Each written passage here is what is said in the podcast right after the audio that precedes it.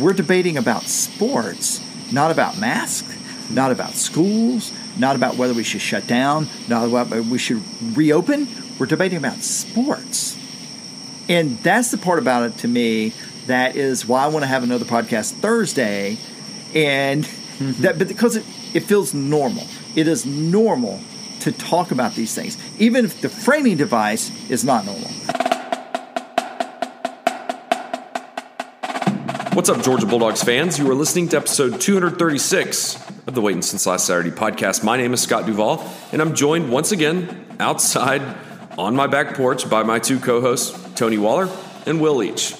And as society tries to get back to a more normal daily life while still combating the coronavirus pandemic, we try to get back to a more normal podcast while still dealing with the uncertainties of the coronavirus pandemic. Basically, what I'm saying here is that this is the first episode in quite some time that sort of feels like an old one, the kind we used to make pre pandemic, or as Will and Tony refer to it, before time. There's a lot of positivity in this episode. Sure, we still discuss the question of whether or not schools should be opening, whether or not the Major League Baseball season will make it all the way to the end of the season as we thought it should and could and perhaps might, and whether or not college football will be played at all. But the mood is light, and it was a lot of fun by the three of us in discussing Georgia's potential 10 game SEC schedule. There's still two teams that we don't know who we're going to play, and there's other college football topics as well. So it's a fun one, and without any further delay, we hope you really enjoy this show. It was a fun one to make, and here's Will and Tony to get it all started. School's on. There's And- a there's a huge push in Oconee. Uh, there's a Mask Up Oconee campaign. I, I- like I talked to the principal, the teachers are the teachers, all staff inside the building are wearing masks. Um, th- no one has told me that that's a mandatory thing, but they're treating it mandatorily. Yeah. Um, so, you know, look, we uh, this, these are the things we talk about now, but we do get to talk about football tonight, guys. Yes, we do. Which is a lot of fun. There's a lot going on. That's by the the way. There's stuff. There's stuff. the NBA playoffs start in two weeks. Like that's like the weirdest thing about this. Well, they just they would have just finished had they not stopped. Well, they would have, yeah, exactly. They would have finished a month ago. But that's, that's what I find so strange, though, is that it feels like the new season is starting, but there's literally only two weeks of games, and then the playoffs start. Yeah. Uh, Mhm. and and the hockey playoffs start essentially next week. Yeah. Yeah, they're doing some round robin for Yeah, the I, NHL. the round, I understand the plan. The seating thing really confuses me. I don't really understand the seating part. But It's uh, hockey, I don't- It's hockey. I mean, the Thrashers and the Winnipeg Jets are playing next week, Each other. Yeah. Which is funny. which is the same thing. In the Flames. yeah. But um, but yeah, so uh, uh, baseball is trying to get going. Um, I Well, will there's some teams doing great. Braves are in first place. I will say uh, we can we'll get into college football, but whether you uh, care about college football or the NFL the most, I'd be keeping a very close eye on what is happening with baseball right now Yeah. because uh, they- they, you know, the um, these tests keep coming back from the NHL and the NBA with zero positives, zero positives, zero positives, and meanwhile, my Cardinals have been in the same Milwaukee hotel room, a city where they never, in fact, played a game. Uh, have been in the same Milwaukee hotel room, and will be there through, through Friday. Yeah. and it's and and basically, you know, there's only a 60 game season. Anyway. We talk about like, wow, look how crazy that short that crazy short that season is. If the Cardinals play 55 games at this point, like they're not going to be able to make up all those games. Manfred is already on record as saying. Listen, not everyone's going to play 60 games. We're going to have to go by winning percentage. We're going to make up as many as we can, but we just can't make up that many games. Will there be a cutoff at which point you're not eligible for the playoffs? I wouldn't think so. I wouldn't think so. It's funny. I had that same thought because I, I made the comment just a minute ago. The Braves are finally in first place. I mean, the Marlins are two and one. They have a six sixty seven. I would imagine if the Marlins don't play. Well, no, that's what I'm saying, right? But what But- the Marlins don't get in thirty games? I think I think if they get to the point where there would be one team that doesn't get enough, they would just you know Joe Sheehan, the baseball writer, has actually made the argument that he thinks if this keeps happening, they will get to like late August, early September, and say playoff seeding start now. We'll see you in a month, and they all go to bubbles. Yeah. That That's is- not terrible That idea. is Joe Sheehan's argument. If they continue to be able to uh, un, be unable to contain, or because Right. I mean the the thing, the Marlins thing was scary. The Cardinals thing was scary. Was almost scarier because it's now that's now crossed over to the Central. Like two of the three pods Yeah. are compromised now. Yeah. and which is a major issue uh, to say the least. The Cardinals had a slightly lesser outbreak than the Marlins, but they had one, and they haven't played. It doesn't really matter how uh, if you've like a third of the Cardinals' active roster tested positive. Uh, that's not good. How's the health of these individuals? Uh, apparently, th- only three were showing symptoms, um, and no one's been hospitalized uh, yet or anything. Uh, no one. The, the honestly, the two major health. Uh, Issues that have been involved in baseball have been Freddie Freeman, who was very, very ill, and Eduardo Rodriguez, who is still very ill. Uh, he had he developed my, myocardia uh, after this, so uh, he, that is a very serious situation. Who does he play for? Uh, he's one of the starters for the Red Sox okay. and so he is probably the closest. Uh, um, the definitely he's obviously opted out of the year. He will still get paid. Um, but yeah, So will Cespedes, right? yeah. What's that? So will Cespedes. Cespedes will not get paid. He won't. Cespedes will not get paid. Um, but you know, it's a, it to me that that's what you're looking at. College football has a couple extra hoops that it has to jump through, but certainly the idea of um, you know baseball originally floated the idea of a bubble. They floated the idea of having all the games in Arizona or all the games in Florida. They originally floated that idea. Now we can all argue whether Arizona or Florida would have been the best place because they're two places floating. Though, frankly, Orlando seems to be working fine for the MLS, NBA, and WNBA right now. Um, NHL's doing great because they're in Canada. Yeah. And, uh, but By the way, I, I noticed the other day the Rogers Center there, one of the host sites, um, they said today's attendance is zero. yeah, in Edmonton, yeah. And that is just spectacular. yeah, I like that. My favorite one, uh, one baseball stadium did a kiss cam and just showed a bunch of empty seats. Well, I've, I've enjoyed. I I've enjoyed enjoy. with the Braves. Blooper's still got his shtick going on. Oh yeah, Yeah. That, that when I was I went to Cincinnati for a game to, to write about uh, for New York Magazine, and uh, Mister and Miss Redleg Yeah. are up in the top thing I, together. I saw video of that. yeah, Yeah, just He's kind of like out. yeah, just uh, I mean, it's uh, you know, it's like that famous video from uh, Tor- Toronto's baseball stadium. You have, have the hotel. There's a famous video of people having sex in the window. Never seen it. behind there that while the game's exist. going on. It's, not very true. amusing. I, I also like how the Braves are only two back of the Marlins in the loss column, yet they're in first place. Yeah, they played all. the Yeah, games. they played all the games. But I think that's the issue, right? Is you know I um I wrote about this. I have a column in New York Magazine tomorrow about this, about this about how I've actually listen. I think all of it's been weird. I think the games are weird. It's fun when you're. I was I, maybe I'm just saying this because my team hasn't played in a week and I'm getting antsy. I think that they've done a pretty good job. Uh, it's like uh, noise, and Yeah. I think I think the pumped in crowd noise is fine. The Fox national broadcasts are particularly good at it.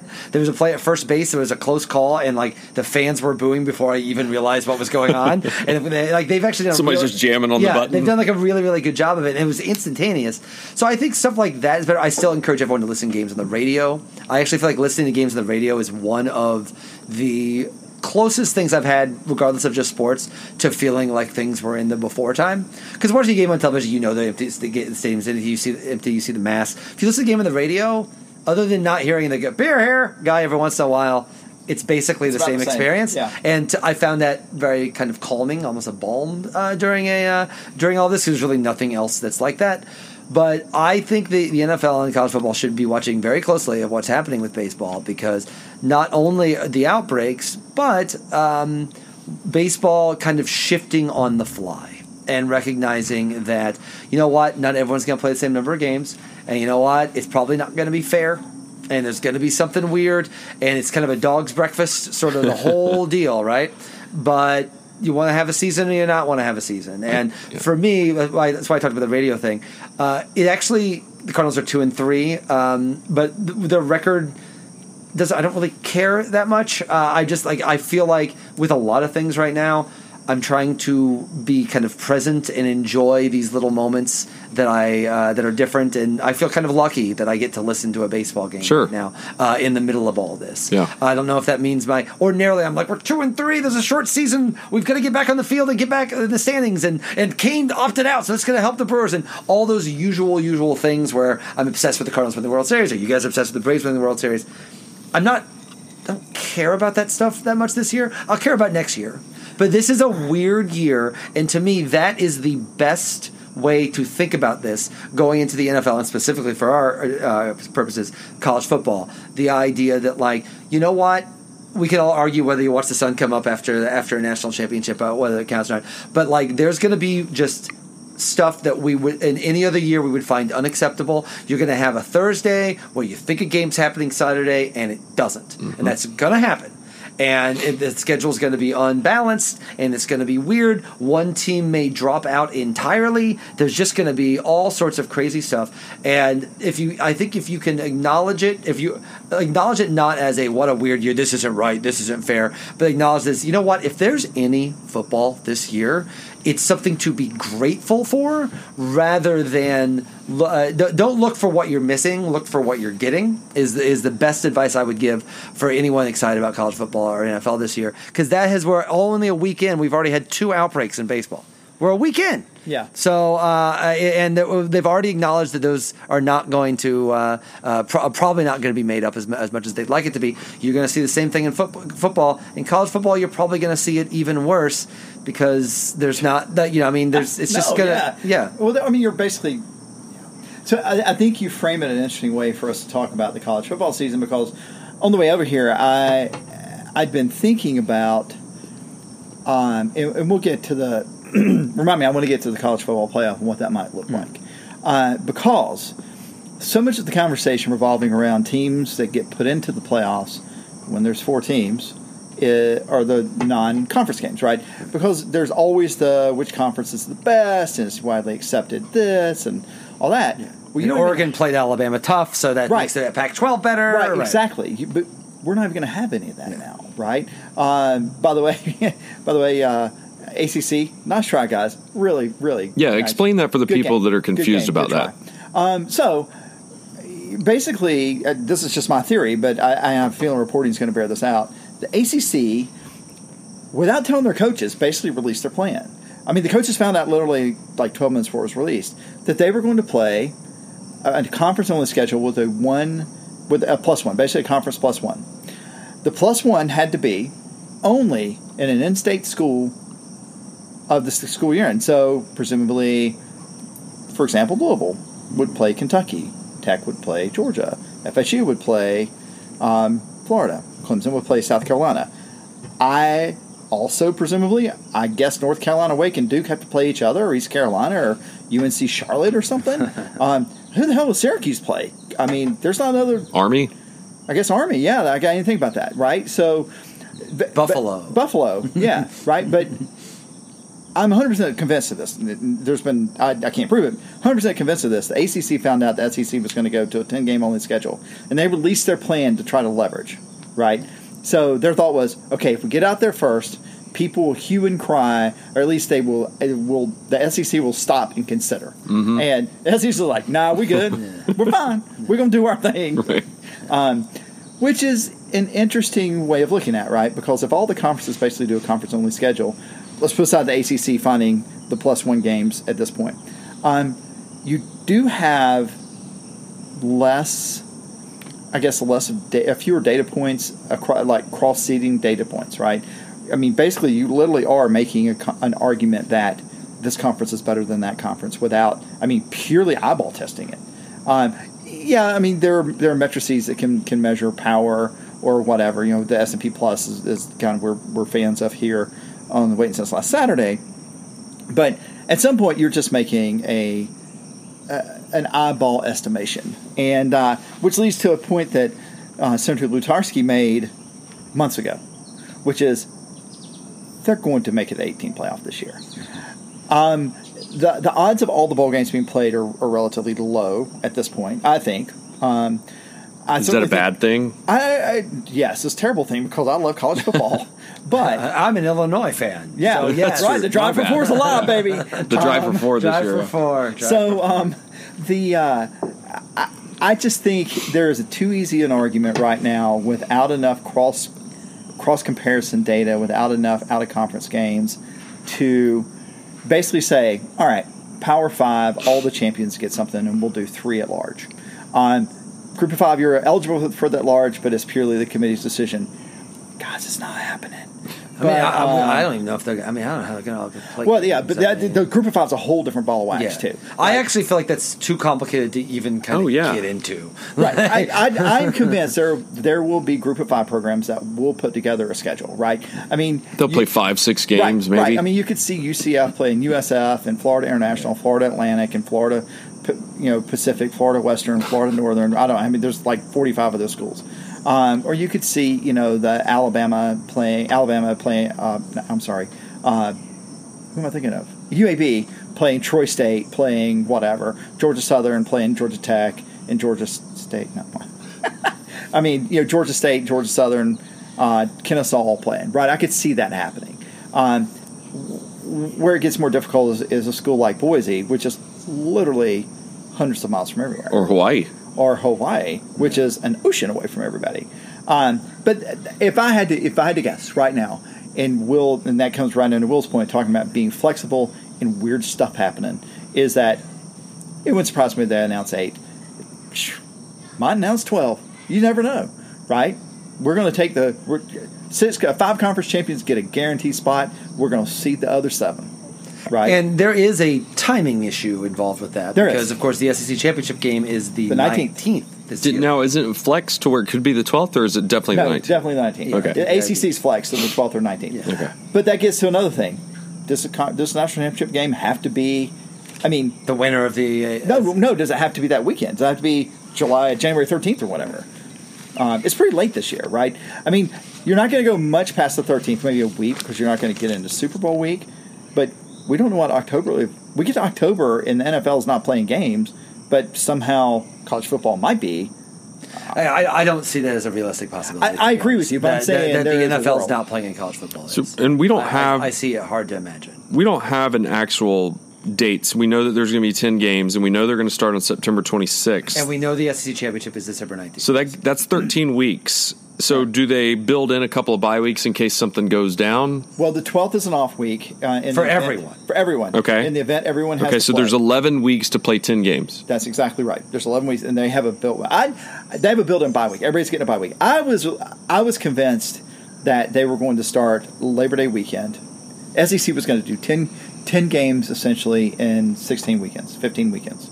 So every day, and they would build in mandatory like two week breaks through the season. Right? You play two or three games, two week break. Two or three games, two week break. And my guess is is that the TV networks were like, We need games. we, right. we need games. We got to have games every weekend. And that's right? when Oklahoma was like, we'll play in August. Right. That's exactly right. So, I, I mean, if you think about the health, in a, from a health situation, taking the two weeks off makes some sense because it allows teams to get better. It also makes it less likely a team's going to cancel a game because they got, you know, you know, fourteen of eighty-five scholar, scholarship players. But see, this is what we've seen in baseball, and this is why it's hard. Because listen, the Cardinals uh, have eight of their 12, 20, 26 players on the roster right now. Eight of their 30 players on the roster uh, tested positive. That's what they came down to. So the you want to be like, well, that's okay. They got 24 guys left on the roster, and they got this squad in Springfield that's all going to fill up. But the problem is you don't actually know that you have only eight because that's the nature of the coronavirus. Right. This is why it's so hard. And so there's been this idea of like, well, if some guys test positive on Thursday, then it's okay, just take them off the roster or quarantine them. And it's just not going to work that way. And it's not and as we're seeing with baseball, it's not going to work that way if they test positive on Monday. Right. Like that is the issue is that like there because of the long lag time. There's a great story in the Atlantic. I know people love it when I reference stories in the Atlantic. There's a great story in the Atlantic today about how like the the disease is kind of uniquely designed to cause chaos because you can test positive, uh, you can test negative two days because you haven't it hasn't come up yet, and then two days later you can test positive, though you've only been with the person uh, that tested positive two days before that entire time. Like the issue is that if five people test positive on Monday, it doesn't mean that twelve people aren't going to test positive on Tuesday, even if you get them out of there, even if you get them out of there. That is the issue, and that's what worries me most about this. This would actually be a lot easier if they didn't have to go to school. And in all seriousness, it would be a, one of the ironies and one of the reasons this is so disorienting for college football is the idea that like it's actually safer for the players if they don't if the students don't come back. Right. It's actually so much safer for them. And it's also safer for the students, for the players, if after they play on Saturday, they go to where they're playing next. And if they get a home game, they stay there. But the like if Georgia plays at, at let's let's say Georgia hosts um, plays at Alabama, and then hosts Arkansas. Arkansas, and then plays at South Carolina the next game. The smart thing to do is the minute you leave Sanford Stadium, you go to South Carolina. You go immediately the next day. But you can't do that because they're students. And so they actually have stuff they have to do that week.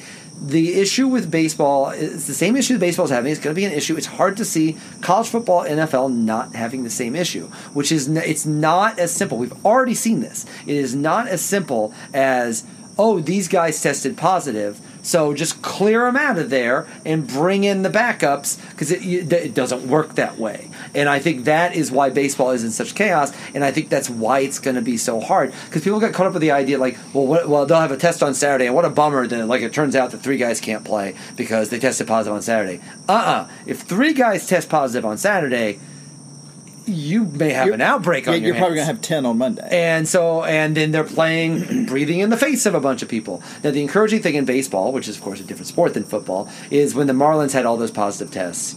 The Phillies, when they played that game on Sunday that they should not have played, no Phillies got it. No Phillies got it from Marlins players. So that's encouraging for baseball. That, that gives baseball a window. I think the Cardinals thing would not shut down baseball. A team transmitting it to another team Yeah. would It'd shut down baseball, and that has not happened. Certainly seems more likely to happen in football than happen in baseball. Yeah. and that to me is that that's why it's going to be so hard. This is not, and never mind the issues that college football has in general. Anyway, uh, which we're, we can see the Pac-12 right now, which we can get into that as well. It's the problem of just because test, someone tests positive on Saturday doesn't mean Saturday morning doesn't mean you just move them off the field and bring in the backups. It's not that simple. Even if they test positive on Sunday, it's not so simple that you clear them out for the week and get the rest of the guys in for. And that is why this is so so hard. But that is that is one of the places where the difference in scheduling between baseball and football could benefit. Could. I'm not, I'm not saying it will. I'm just saying it could. Uh, to me, the smarter play here would to play six conference games. It would have played to play six conference games. Ten is a lot to fit in. Yeah. but if I you agree play six, yeah. then you got two weeks between games. Yeah. and I understand why. Uh, and maybe you stagger it to where uh, every team's off every other week or something. Yeah. or like, and you figure it out that way. But the problem is, if someone tests positive the day of a game, they're probably out two weeks, and so is everyone around them. Yeah. And this is what you're seeing in baseball now. And and baseball is trying to make that about a week and a half. But again, the season is a week and a half old, and the Marlins have played three games. So you're and saying they shouldn't have played the third.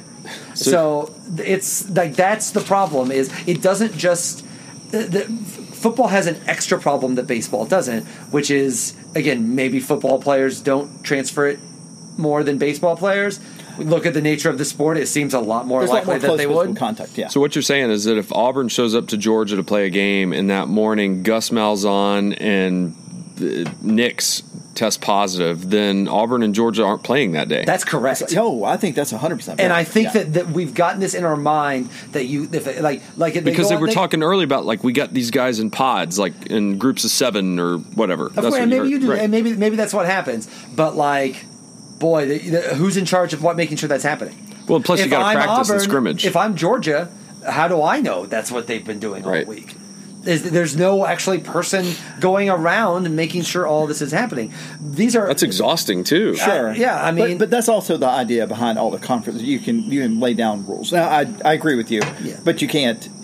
I mean, you can't trust Auburn to do it. But Yeah, you, I know. mean, you, yeah, true. But you also, I mean, you can't trust Major League Baseball players who theoretically have more at stake, are not irresponsible college students. No offense to irresponsible college students out there, but like, uh, like, are generally speaking have more on the line.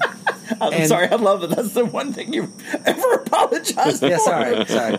I'm sorry. I just, I, I every time I see a U-Haul truck coming in this week, I feel like I hear the t- the, the the the theme from Jaws Yeah. coming Oh, in. So, yeah, um, but anyway, so Can't wait to get downtown. Yeah, give me some, oh, boy. give me some Jaeger shots. Yeah, and don't get me started on that. Kel- On on uh, uh, Kelly Girtz, I think very smart and of course immediately challenged idea of having the bars closed earlier. But anyway, But that's good for us forty year olds anyway, because we're we're heading out at nine. Yeah, but o'clock he got overturned. It was a great idea, but Yeah. but the judge overturned it. Oh, really? Well, the judge issued a temporary A temporary restraining order, but- Yeah. which doesn't matter, which is the same as overturning because Right. the college kids are showing up. Mm. Um, anyway, more to the point.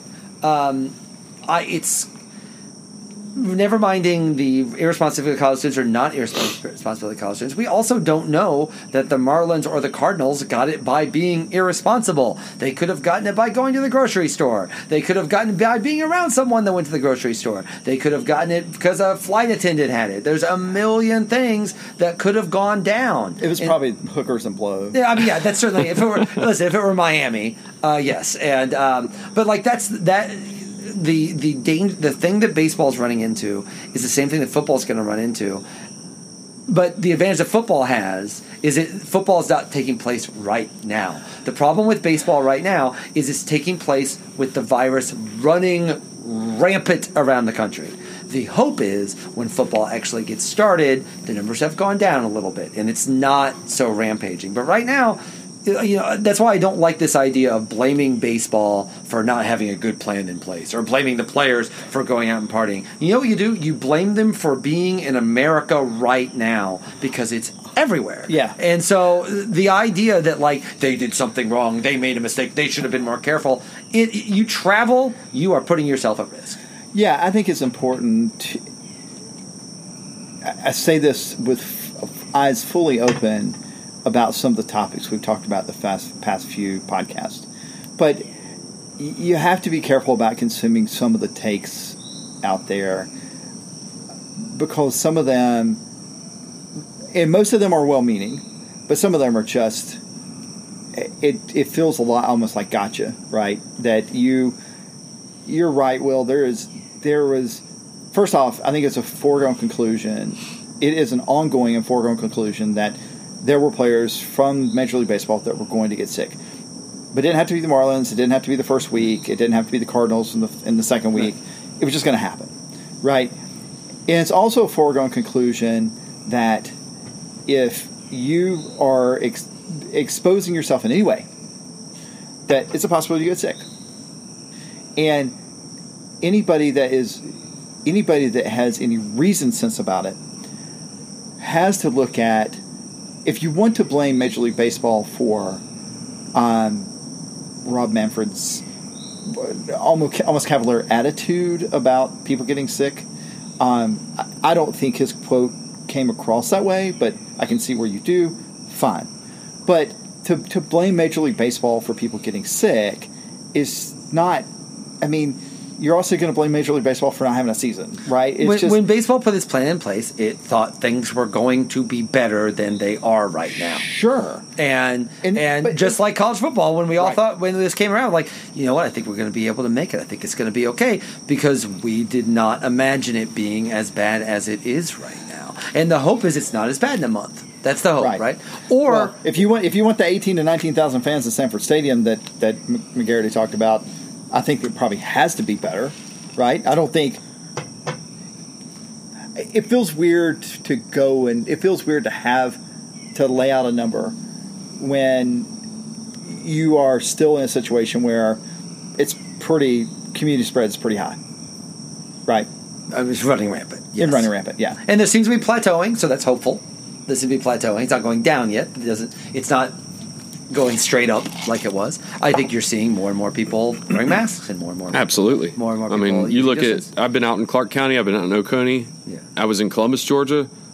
I saw it. I was. I was, and I was actively looking for it, and I saw it. It's gotten better in the last month and a half. I don't think there's any. I think it was because of our podcast. I think uh, so. Three I- weeks ago. My, finally, you people are listening to my rants. Uh, good what do you job. mean, you people? yes. Sorry. Um, so. No, and I think you're right, and I and I think that's why you're seeing improvement. I think you're probably going to need to see a little more uh, to get there. But really, you know, the question all this stuff comes down to is the same question. Um, listen, the NBA shut down when Rudy, Rudy Gobert tested positive. He scored the first points. I know that was a nice touch, wasn't it? Um, Didn't he come on, win the first and he game? won, and he played. He had one of the free throws on the Yeah. stretch to win the first Man, game. the NBA script writers are the best. And but like that's the thing though is that like obviously if one player tests positive in baseball, they're not shutting it down, right? Like they've all made we've all made our made our, our comfort with that. So the question is, how much can you take? What's and our we're gonna level? we're I think gonna- that's a great way to start the conversation. and we're going to see that and and listen we're going to get a good test case with that with schools we're going to get a good test case right now when it comes to schools Georgia and I we, we talked about this a little before we went on uh, Georgia is, the the nation is looking at Georgia right now the nation is absolutely looking at Georgia because most people, I mean, the debate about schools opening is rampaging all across the country, and they got a month or a month and a half left to go. Georgia is opening now.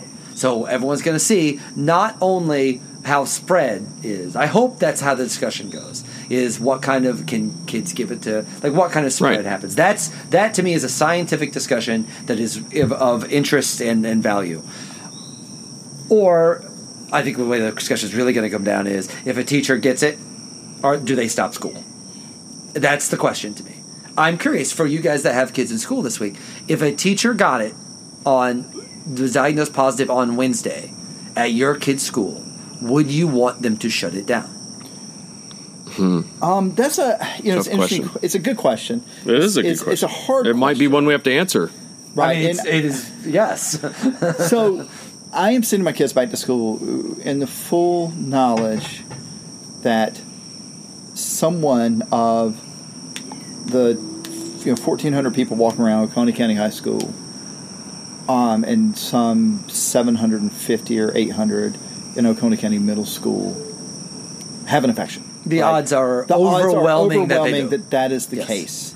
Multiple people. Right. Um, I have I've reached the point of my willingness, and this is going to sound callous as hell. No, and no it's, the, and this I- is, and also before you do that, the, the, the, this is actually a big part of the problem with the discussion. right. Is if right. you actually there's a lot of shaming going on. yeah, either there's side. yeah, a lot of shaming. And, Lot and of for what shaming. and for what it's worth, look, we we saw this with, with my my wife and a bunch of mothers and parents at, at Clarke County put together a petition, and a lot of it's about trying to get back to in person schooling using a database scientific approach as Right. soon as possible. There's always that one person that says, "Why do you want to kill teachers?" Right. Right. Obviously, we do not want to kill teachers, and so for me, I feel like. Nobody wants to kill anyone. We're all Yeah, doing the best and we can. and that's the so do not feel obliged, in my opinion, To that they- apologize. to have to like to So- like put that rejoinders on it. I appreciate you saying that because I know, I know two of the three people that wrote the AJC uh, opinion piece Hmm. about Oconee County schools. Know them relatively well.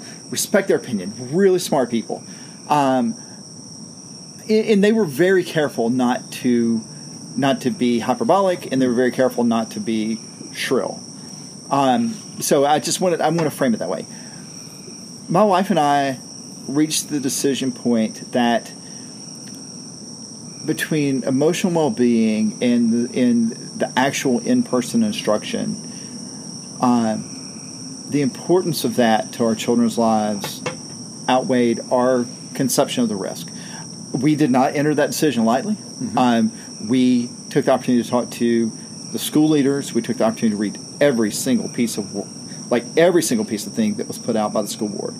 Um, and could the school board done more? Sure, they could mandate mask. Uh, and if, if if any of them, if, if Dr. Jason Branch had asked me, what, what's something we can do? I said mandate mask. We'll worry about the governor later. Mandate mask. But he didn't ask me. But we made our voice known in that way. But the reality is, I think the schools do, schools are doing everything they can. We talked about before we started recording. I, I was at Oconee County Middle School um, for Meet the Teacher Thursday, for Meet the Teacher today. 95 plus percent of the people I saw had on mask, uh, which is a stunning number uh, in Oconee Yeah. County. It just is, Yeah. and there. I mean, I don't. I don't mean that in a bad way. It No, just I- is, um, which which tells me that that messaging is getting through. Speaking of, I, I, I met one of our listeners, Julie Moon, who That's right. writes several times. I've written us several times. She came by the came by the table and said, "Hey," but uh, so I say all of that to say that there are. You never hope you're wrong, right, about the health of your kids, and we agonized over it. We mm-hmm. really did. But the but the reality is, is like there are there is there are some things we can do to help protect our kids. Our kids will wear masks. Our kids, and we've been clear. Like you your goal is to stay away from people being dumb, Exactly. right? And if you see a bunch of kids who think it's funny to breathe on each other or think it's funny, whatever, walk away from them. Period. Period. Right. and go ahead, please. Oh, and it's like so, and you're going to follow the distancing rules. You're not going to. We're, we're just going to be careful. Like look, I have two kids in Oconee County High School band. My youngest daughter made the softball team Hey, at the middle school, right? She's playing softball, right? And there are, I mean, that means she's going to be traveling to Jackson County schools and to Oglethorpe County schools and to Morgan County schools to play softball, right? Uh, and that's going to happen over the next six weeks. But Maybe. maybe. um, but starting August twenty first. Um, but the there is also real and definable harm that they are suffering because they aren't seeing their friends, because they aren't in a school environment, and they aren't able to they aren't en- enabled to socially engage and otherwise have the the development that they would have if they were not in person school. Um, but I mean, it was a tough call for us, but we just decided it was the right thing to do, and God forbid it turns out to be the wrong decision. But uh, at, at this point, it feels like the, the, the, the best one we could have made. Yeah, I think Scott? all three of my kids, in their own special way, came up to Jennifer and me weeks ago saying, like, look, we'll do whatever we have to do. And we won't even shake hands or high five our friends. We just want to see them. We want to go back and, and, and try this school thing again because as much as we did well at the homeschooling, and I thought oh, Oconee did as good a job as they could, and we did as good as parents home homeschooling our kids. They feel like they're missing out. They understand the risks. They're they're watching the news. I don't hide anything from them. You know, we understand that we have some relatives that might be immuno immunocompromised, and we've been taking steps for that. But the thing that came to me where I had kind of a, a calming about it was realizing that this is something that we agreed to as a family. We all agreed, very similar to Tony. It's almost like Tony's just speaking what I'm speaking. Um, they're going to wear their masks all the time. They're totally cool with it. I have 100%. They do have cool masks. 98%. Yeah, they're cool masks. And they're 98% certain that they will follow through with it. Sure, Walker told me today, he was like, hey, this is what I'm going to do if I need to catch my breath. I'm going to like turn to the corner and duck it down and take, and I was like, look, you know, that's what. Walker Walker has a cool gaiter, man. Oh yeah, yeah. We and by the way, uh, these gaiters that go around your neck, I've done the bandana thing because I was I was anti-surgical mask. That was me. I wanted to do the bandana, and I tied the bandana for months. And then Jennifer bought these uh, gaiters that are you know it's kind of like what you wear when you're fishing, and they they stay so much better. They look cool, and they you know that was the big the big uh, catalyst for the the boys especially when they saw that they could wear these and they were comfortable and they knew that they weren't you know going to have to fiddle with the the the face diaper that is what Jack calls them um, you know I was like hey well I'm, we're comfortable with it. But yeah I think that I was just really heartened today when I when I saw all the teachers taking such care and the the way the desks are blocking you from getting to people and you know Keith Carter was there and he was reassuring everybody and I don't know how it's going to go, and, and God forbid somebody gets sick or really sick. But you know, I've also just my own personal belief. I realize that this virus isn't going anywhere. I'm going to do the best I can to protect myself and my family, and I'm going to stay away from people that aren't doing it the way I would. But I'm not going to shame somebody, and I'm also going to try to live my life as the safest way possible. Um, okay, first off, face diaper was my nickname in college. Face Face diaper? diaper. No, no, just kidding. uh, uh, okay. Uh, secondly, um, for the record, again, I live in Clarke County, so I'm in a different place than you guys. Uh, we are not only are, are going virtual, we are postponed a month. All sorts of issues going on. I So it's not going virtual till a month from now. Uh, correct. We don't start Oh. till, until beginning of September, and the idea is that they're training the teachers to be able to do virtual. Uh, and for whatever, for what it's worth, um, um, you know, for those of you that live it, that are parents in Clarke, I'm going to do a, a pitch for my wife's uh, group. Uh, for those of you that live in Clarke County and are, are part of the public school system. Uh, and are either frustrated by what's going on or would like to have more of a voice. Uh, there is a Facebook gr- group called the Athens Clarke County Parents uh, where they are trying to get some more accountability and uh, more of a push, not a push to get back to in person schooling, but for example, Fulton County, which is going entirely virtual, uh, as many as you, as many of you know. But one of the things that's really nice about Fulton County is their superintendent, who is a very impressive person, by the way, um, has put together an actual chart I saw that that. says when Athens, when, excuse me, when, when Fulton County gets to this level of infection, down to this level, we will start doing one day a week, and then two day a week, and when they get here, we'll be back to full instruction. That is actually all we want from Clarke County. If we can get something like that, we will be perfectly happy with it. For what it's worth, if Clarke County were opening like Oconee is right now, I would uh, be doing exactly what you guys are doing. And uh, just to be clear, and uh, but that said, um, I also understand that not everyone would do that. I also one of the frustrations that Clarke County parents have had is that they never got the option that you guys got. Yeah. Uh, that was floated to us, and then they changed their minds, and uh, in a frustrating way.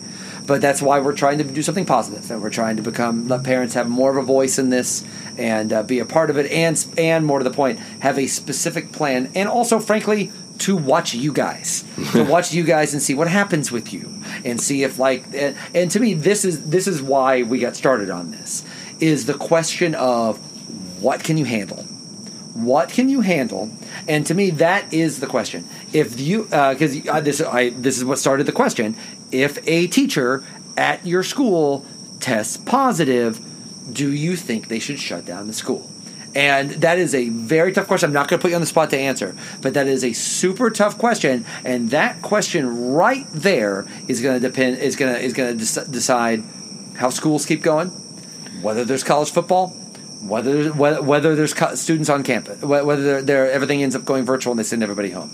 That is the question because what this is the difference. This is what I mean about baseball. Baseball, right? And that's why I brought Rudy Gobert. In March, a guy tested positive, and you shut everything down and get it Freaked all over. out. Yeah. Now someone tests positive, and you're like, okay, well, let's figure this out. Let's put them in their in their hotel rooms for a while. Let's put this over here. Let's have distancing. Let's do all that. Now, to be fair, things are actually much worse now in America than they were in March, and specifically in our area, they're much worse than they were uh, in March, which has to be accounted for. But to me, that is the question: why people, why schools across the country are watching Georgia right now, and, and it affects college sports, and it, because the idea is if you can handle someone getting sick or and you just you go through it because you are under the belief like you're talking about Tony that in-person schooling is so important that I and listen this is one of the things that's frustrating for me is to hear people say well come on you just gotta stay inside and let the and and you gotta stay inside and the government should be writing a check on this for the record I do think they should be doing that but they're not so more to the point I as a 44 year I'm 44 years old if a year of my life goes by and not that much happens, it's really not a big deal. I'm 44 years old. I've had, I've There's had been 43 good ones. Yeah, I've had some good years. I'm going to have a crap one every once in a while. My kids are in the third and first grade. Like that is a long time for them to be shut up in a room away from their friends and it's not good. Like it's the I there have been many times I've wished that my kids were 10 years older or 5 years younger and this would be so much easier. But they're not.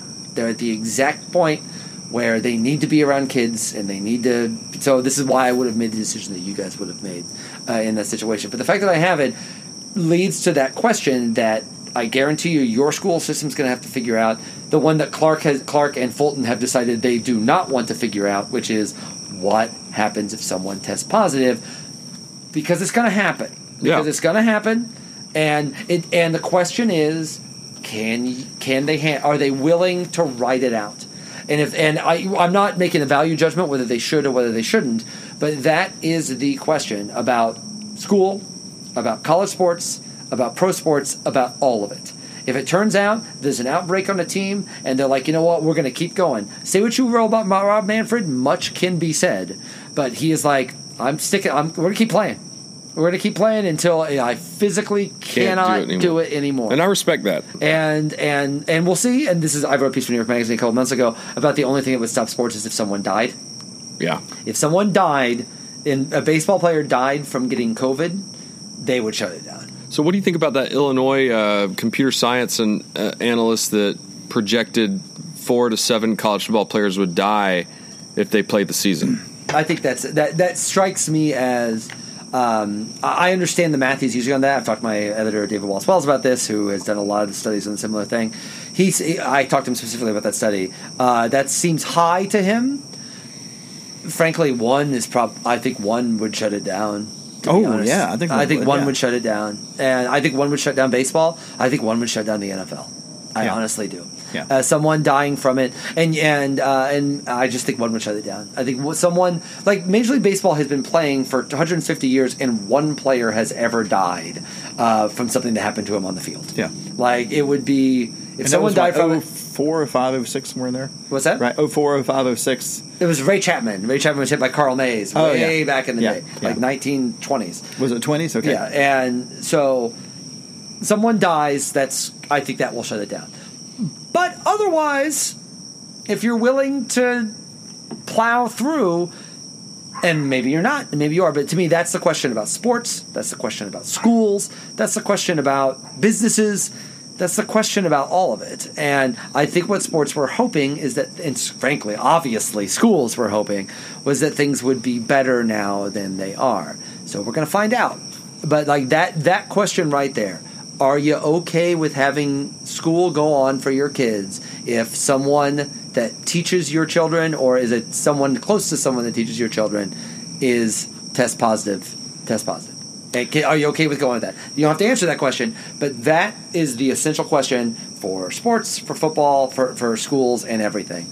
And we'll find out. And uh, and will everyone handle this the way that Rob Manfred handles it, which is isolate them, plow forward. We're playing baseball. He's had several opportunities to shut down the season. Oh, yeah. and he has Yeah. taken none of them. Yeah. and uh, so I think that uh, if everyone has that kind of will, Well, you saw Acuna getting hot. Yeah, bat, so. um, but I mean, again, for crying out loud, the Braves. I mean, Mar- Markakis was going to get out. Freeman was really bad. There at the beginning of this, there was no team that was hit harder than the Braves, Mm-hmm. and they plowed through it, and they're still going. And so we'll see. To me, but that is the fundamental question of all of this: Can you handle it? Yeah. Can you handle it? And uh, th- I don't think there's a right answer. Yeah, it's not great news tonight for the Braves. Apparently, Soroka tore his Achilles on the pitch. Really? He Really? tore his Achilles. Yeah, it- no, it didn't look great. I got a text from buddy, and it's like, You know, I think he was having problems slipping on his last start, wasn't Was it? Or was that Yeah, Newcomb? I don't know. He had to be I don't remember. off. Wow. Right. He he he basically turned to run to first base, fell down, and couldn't Oh. walk off. So, Oh, my gosh. not great. So um, let's play a little game. Okay. Let's uh, and I definitely want to talk about the I definitely want to talk about the schedule Yes. because there there are two interesting points about the schedule. First off, speculating who we're going to play. The, there's really only two teams are speculating. Right. And then the second is speculating who Florida plays because, look, this thing is going south for Dan Mullen in a hurry because he had the schedule working in his favor a bunch. Right. I think there were a ton of Florida uh, homers, uh, not Florida homers, people that were really shilling on Florida because of Georgia's schedule. Right. Georgia had to go to Alabama. By the way, if you want the opening gate, you want you want you want the prohibitive favorite to be CBS's first game on September 26th. Georgia at Alabama. I mean, I think it's going to be the signature. If they play, Yeah. it's the signature Yeah. game of the week. Yeah. It's the you're It's- back. It's where we're back. It is. It's the I- we're back game. If I had also had to put money on it, a uh, eight p.m. Right. Oh, sure. Make that game in prime time. Make it a deal. Make it a deal. Um, so let's say it's the September twenty Uh, that would be a really fun. yeah, it would be fun. Let's say it's September twenty sixth. Somebody offers you tickets. We're playing, say LSU, LSU and Sanford. You're going to be part of twenty thousand people. You go. Yes. My answer to that is yes. I would probably would not take. Plenty of room to spread out. I mean, Yeah, but would you? That's see, that's the real question. Yeah. Because I know myself, right? First off, there's no tailgating. So You tailgate at your house and then drive on over there. yeah, well, my daughter would drive me over there. But Right. um, Yeah. So there's there's check one right practical. Um, so I keep going back and forth about this. I, I think I would go. I think I would go. Absolutely. I would go. have I've really struggled with it. I really do. I tend to think that I would go um, uh, with a couple of provisos, which is the first is the person I'm going with understands that if they want to go get in the on the 50 yard line and pack down close, I'm just not doing that. Right. Right. The second is is like the first time some jackleg gets up behind me and starts yelling, and and I'm where I'm supposed to be, it's going to be ugly. Yeah. Right? I'm just not, I'm not going to be I'm not going to be rude about it originally, but I'm like, come on, man. Yeah. Look, there's it's a 92,000 Trying to seat improve their stadium. seats. I don't care. You can improve your seats all you want. Just don't do it. Don't do it in my space. And I would, that, for the record, that feels like something that Georgia. And I think they would only- control that. I think they have an obligation to do so. Yeah, they would put the seat backs, and that's where you're sitting. well, they, you, you, you you say that, but Yeah, that's what I mean. I think they would actually need someone to enforce it. Right. Yeah, yeah, we say that, but we've seen plenty of instances over time where Yeah. Georgia doesn't necessarily strictly enforce seating. Well, and then you're going to have to enforce seating by the whatever percentage of people that say there's 20,000 people there. How many people have imbibed too much? And then there's the question of do you let them in? Where typically you, of course, you would, but can yeah, you? but, but you get a ticket in 604 row 47. Are you going to stay up there? Yeah, I'm going to take pictures and Yeah, sit what- up there. okay, Well, you're yeah, special. you would, and Yeah. I would, Yeah. but not everybody. Yeah, would. right. I can't ask you two this question because we have an inveterate rule follower and a photographer. That's correct. but I, but the- your your question, you know, a lot of this comes down to, and I know we're getting off of football a little bit here, but, this is football, right? I know, is- but like for example, I of all the things I'm worried about with the coronavirus, for me, if I were to go to a game, for example, uh, after that game, I would probably just keep my distance from people for like a week or so and make sure everything's cool. yeah. Oh, I And thought then- you were going to say you were going to burn your clothes or something like that. What the- if we beat Alabama, I'm, burn, I'm wearing those clothes the rest of the Yeah, year. gonna say those are those are those are permanent. Those are hallowed clothes. So, so Tony, let's let's map out the schedule. Okay. if we can. Like, and I'm sure you've got an idea. So, uh, first, first off, I'd like to I'd like to know: Will Georgia be playing Arkansas at home and then at Mississippi State like everybody initially thought, or are they going to do strength of schedule? Okay, so so okay, if you haven't been paying attention, the original thought was the SEC because it's easy, Right. Just grabs the next two opponents, Right. Um, we'll worry about what happens with those two opponents in twenty one, right? But Yeah. ne- the next two West opponents are Mississippi State and Arkansas. Friends, the next two opponents for Florida are Texas A and M and Auburn. You want to talk about a swing in scheduling, right? Because they they they have LSU. That's it. I thought they were play they were scheduled to play Alabama, Oh no, Texas A&M, and Bama and Alabama. yeah, Bama and Alabama. That's right, Bama. Because Auburn doesn't- LSU. doesn't scare me. Yeah, well, if you're Florida, they do. But Yeah. so, um, I, my guess is is they will try to do some sort of balanced scheduling thing. By the way, the hardest job in America right now is the scheduler for SEC. For it's just you were talking about death threats. That guy has zero, or the woman has zero chance. But see, isn't that a reason just to do the next two teams that were supposed I would- to be? It That- is. that just it makes more is. sense. But but that's not. eh, There, you got plausible deniability. There are a lot and of- you're like, hey, it's my hands are tied. I, There are a lot of arguments why you you don't do that though, which is there's a world where if there's if there's if there's eight teams, SEC is probably virtually guaranteed of getting, absent some weirdness, getting two teams in the college football playoff. If there's twelve or sixteen, you could get three, especially if you get you get. They ain't playing 16 playoff teams. There's no. Way. There's not enough time. There's not enough time between the. Uh, the I, I agree with you, but you, we don't. You don't. You you, can't underestimate. schedule dude. guessing. you You underestimate. Bill Hancock's Craven. Yeah, you can't. Craven Yeah, but you can't schedule with that as a possibility. I guess that's right. and uh, I, I, I think they know it's a deep state fake um, or something. So uh, you bring up a good question, though. I think if I had my money, I would say they're going to do because of what, what makes the most sense and, and benefits Georgia the least is doing a doing some sort Yeah. of uh, scheduling thing Where they have Uh, to play LSU. Yeah, they and play A&M LSU again and A and M all on the road. Well, see, I've already, I've, I kind of have a hang up on the fact that they're saying no, they're going to play Georgia, Florida, and Jacksonville, and then Georgia's only going to have four chances to play at Sanford. I, I, I mean, this is the, like Will said, it's the weird year. Bring it here, and it's No, Georgia. it's- Georgia will get a fifth. Uh, uh, they'll get they'll get a fifth home game because we already got four. We already have four home games scheduled. so. for the One SEC of those extra No, ones. oh yeah, but yeah, Arkansas. Like say Arkansas comes comes here. That's only four because the fifth is the Florida game. Oh, that's right, the Florida game. Yeah, so it'd yeah. be four and six. yeah. Well, four, one, and five.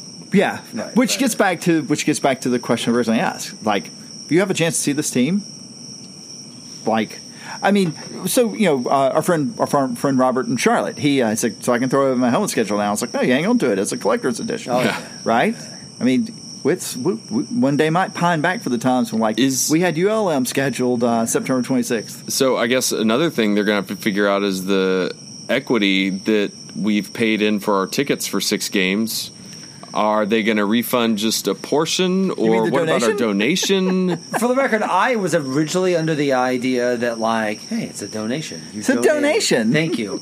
I don't think that will fly. no. I don't. Well, I, I mean the donation side, yeah. The contribution to the Hartman Fund, yeah, you're you're not seeing that.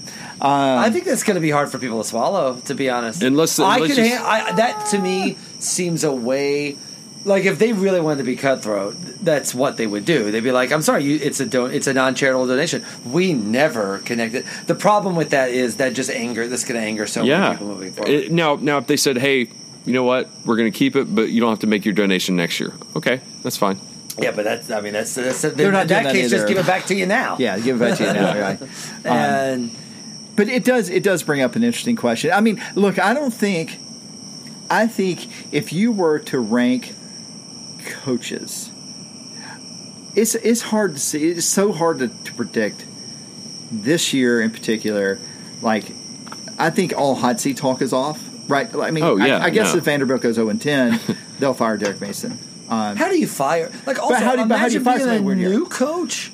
Like how Right. could you Yeah, wh- possibly who's it? take over a Drinkwitz or program with Drinkle? this? Drink- Drinkowitz, Lane Kiffin. Oh yeah. Uh, See, Mike Kevin, I feel Hire like whatever he'll scrap together. Oh, they'll figure it out, with- right? Yeah. But Drinkovich, Yeah. he, I mean, he's been a head coach for two years. Yeah, and like never Before obviously. this, yeah, yeah. right? It's- Yeah. That's gonna be a bad situation for them. yeah.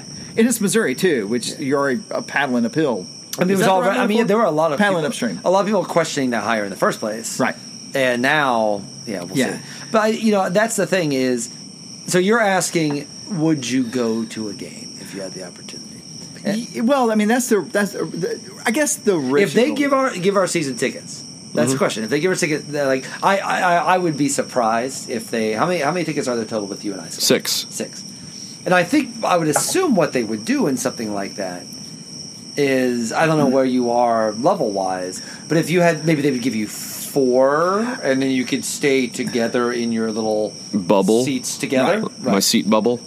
So there, there, there are two ways. There are two schools of thought on this that I've heard. The first is they're just going to basically say, "We got twenty thousand tickets. Here's our line.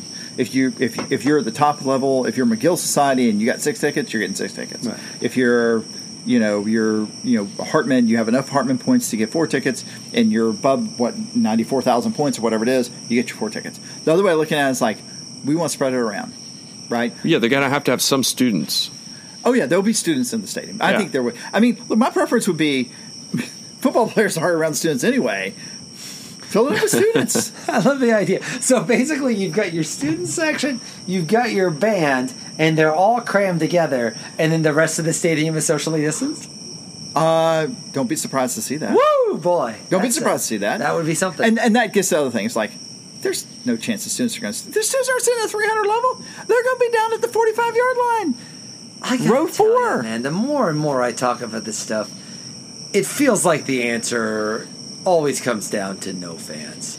Like I gotta tell you, like every single time this discussion comes up, it seems absolutely absurd. Now, no, we get we get to we get to September 5th, a month from now, right? We get September 5th, and numbers are trending down. There's no chance they're going to put fans in the stadium. They're still going up. Well, if they're still going up, there's no season. I, Like- I'm not there either, Will. Yeah, I'm not there. I'm not there either. But so, but the, you know, But we I- talked about this in the last podcast, Right. right? Like the Yeah. idea that like you don't actually have to be better than when it's bad. No, you have to be better than it was yesterday. So, but yeah, there. I don't think there's anybody that's benefited more from, uh, benefited less from this than the Dan Mullen, right? Because I think a lot of people are buying Florida for two very important reasons. The first is not very important, two easy reasons. The first is they have a quarterback coming back who did really well against some weak competition in Kyle Trask.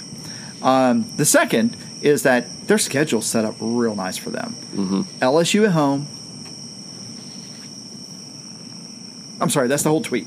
um, so, you know, I mean, and and Georgia and Jacksonville, right? All they have to do, because Georgia, I mean, people basically were counting on Georgia to lose to Alabama, right? Yep. Still could happen. They were actually counting on Georgia to lose some combination of Florida, Auburn, I- I, guess that's what they were counting on. Because at that point, all you have to do is not lose to F- Georgia and Jacksonville if you're Florida. Well, I first off, I don't, I'm not. It's it's like a flip from 2005. I don't. That's not something I can count on anymore. Um, and the second part is like, I'm still not.